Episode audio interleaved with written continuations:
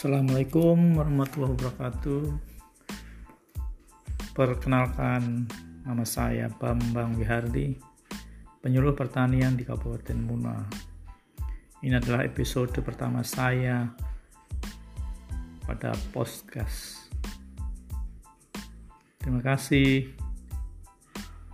Selanjutnya ikuti terus segmen-segmen berikutnya.